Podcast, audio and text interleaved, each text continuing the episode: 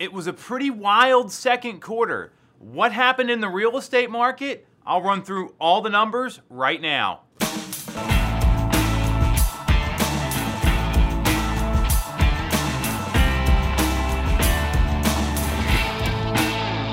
You're definitely going to want to watch this one. The number one question in real estate is how's the market? And obviously, the answer to that, it depends. Are you looking to buy, sell, rent, invest? You've heard me say that before. Let me break down some stats. I broke down everything for you in Philadelphia, Montgomery, Delaware, and Chester counties since the beginning of the year through the end of June. So the full first and second quarter and we've seen some changes. So let me share the data and then we'll talk about what that means for people that are looking to buy or looking to sell.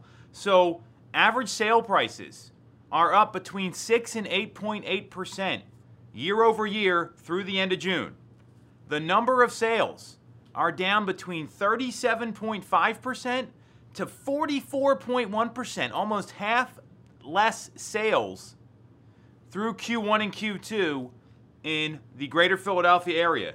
Days on market continues to remain consistent, ranging from 45 to 56 days, and that's a decrease in some areas and a little bit of an increase in others. Not anything that's that, that's too crazy when you're talking about that narrow of a range of really 11 days. Sellers are continuing to get very close to their asking price, between 95.8% to 97.8% at the time the home goes under contract.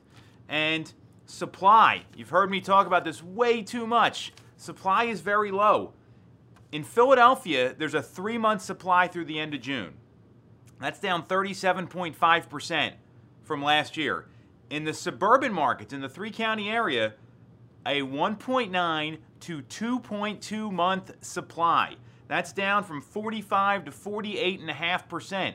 Crazy numbers. Almost half less homes are available. Rates are still less than 3% on a 30 year fixed. Non jumbo, jumbos are coming in in the low threes, anywhere from three and an eighth to three and a quarter.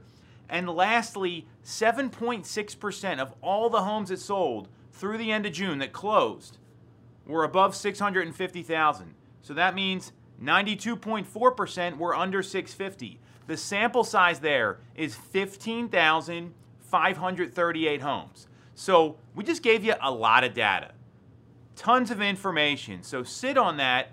Let's talk about what that means for buyers and sellers. So if you're looking to sell a home right now, I'm going to talk to you about very basic supply and demand. Our supply is low.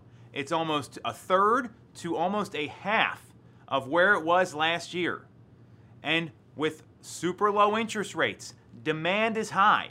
So if you're thinking about selling, we're seeing prices go up, again, but in that 6 to 8% range year over year, and we're seeing very cheap money relative to where we were last year with interest rates. There has may not have been a better time to sell as long as I've been selling real estate, which is two decades. So if you're thinking about moving, especially if you got an investment property you want to cash out on, if you're looking to downsize and you have your new home already secured, that's one of the big challenges. We'll talk about that in a second or you just want to take advantage of all the new equity in your home and make an upgrade, have a conversation with a real estate agent.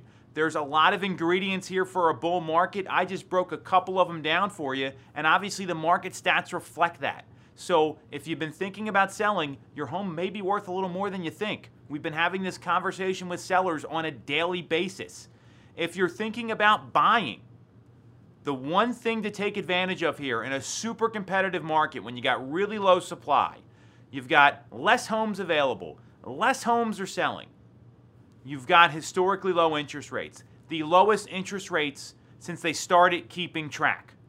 Let me say that again the lowest interest rates since they started keeping track. So that's the reason to buy. Your affordability is higher than ever, and especially if you're moving into that like 20 year property, that's the time when you want to really take advantage and lock in a lower payment because you may never see rates this low ever again. So there's reasons to make a decision on both sides. You have to look at the other part of it. How hard is it going to be to secure a property? Where are you going to move to? That's obviously the challenge right now with the competitive nature of purchasing properties in the summer of 2020. So that's where it's really important. You get a professional who knows how to win in multiple offer situations, who understands the market, who understands the direction of the economy. So maybe talk to a couple realtors if you're thinking about making this move because not everyone's going to be equipped to make your needs happen. So a lot of stuff happening here, a lot of reasons to sell, one great reason to buy. If you got more specific needs, you know how to get in touch with our team and we'll keep you informed as we navigate a crazy real estate market through the summer like we've never seen before.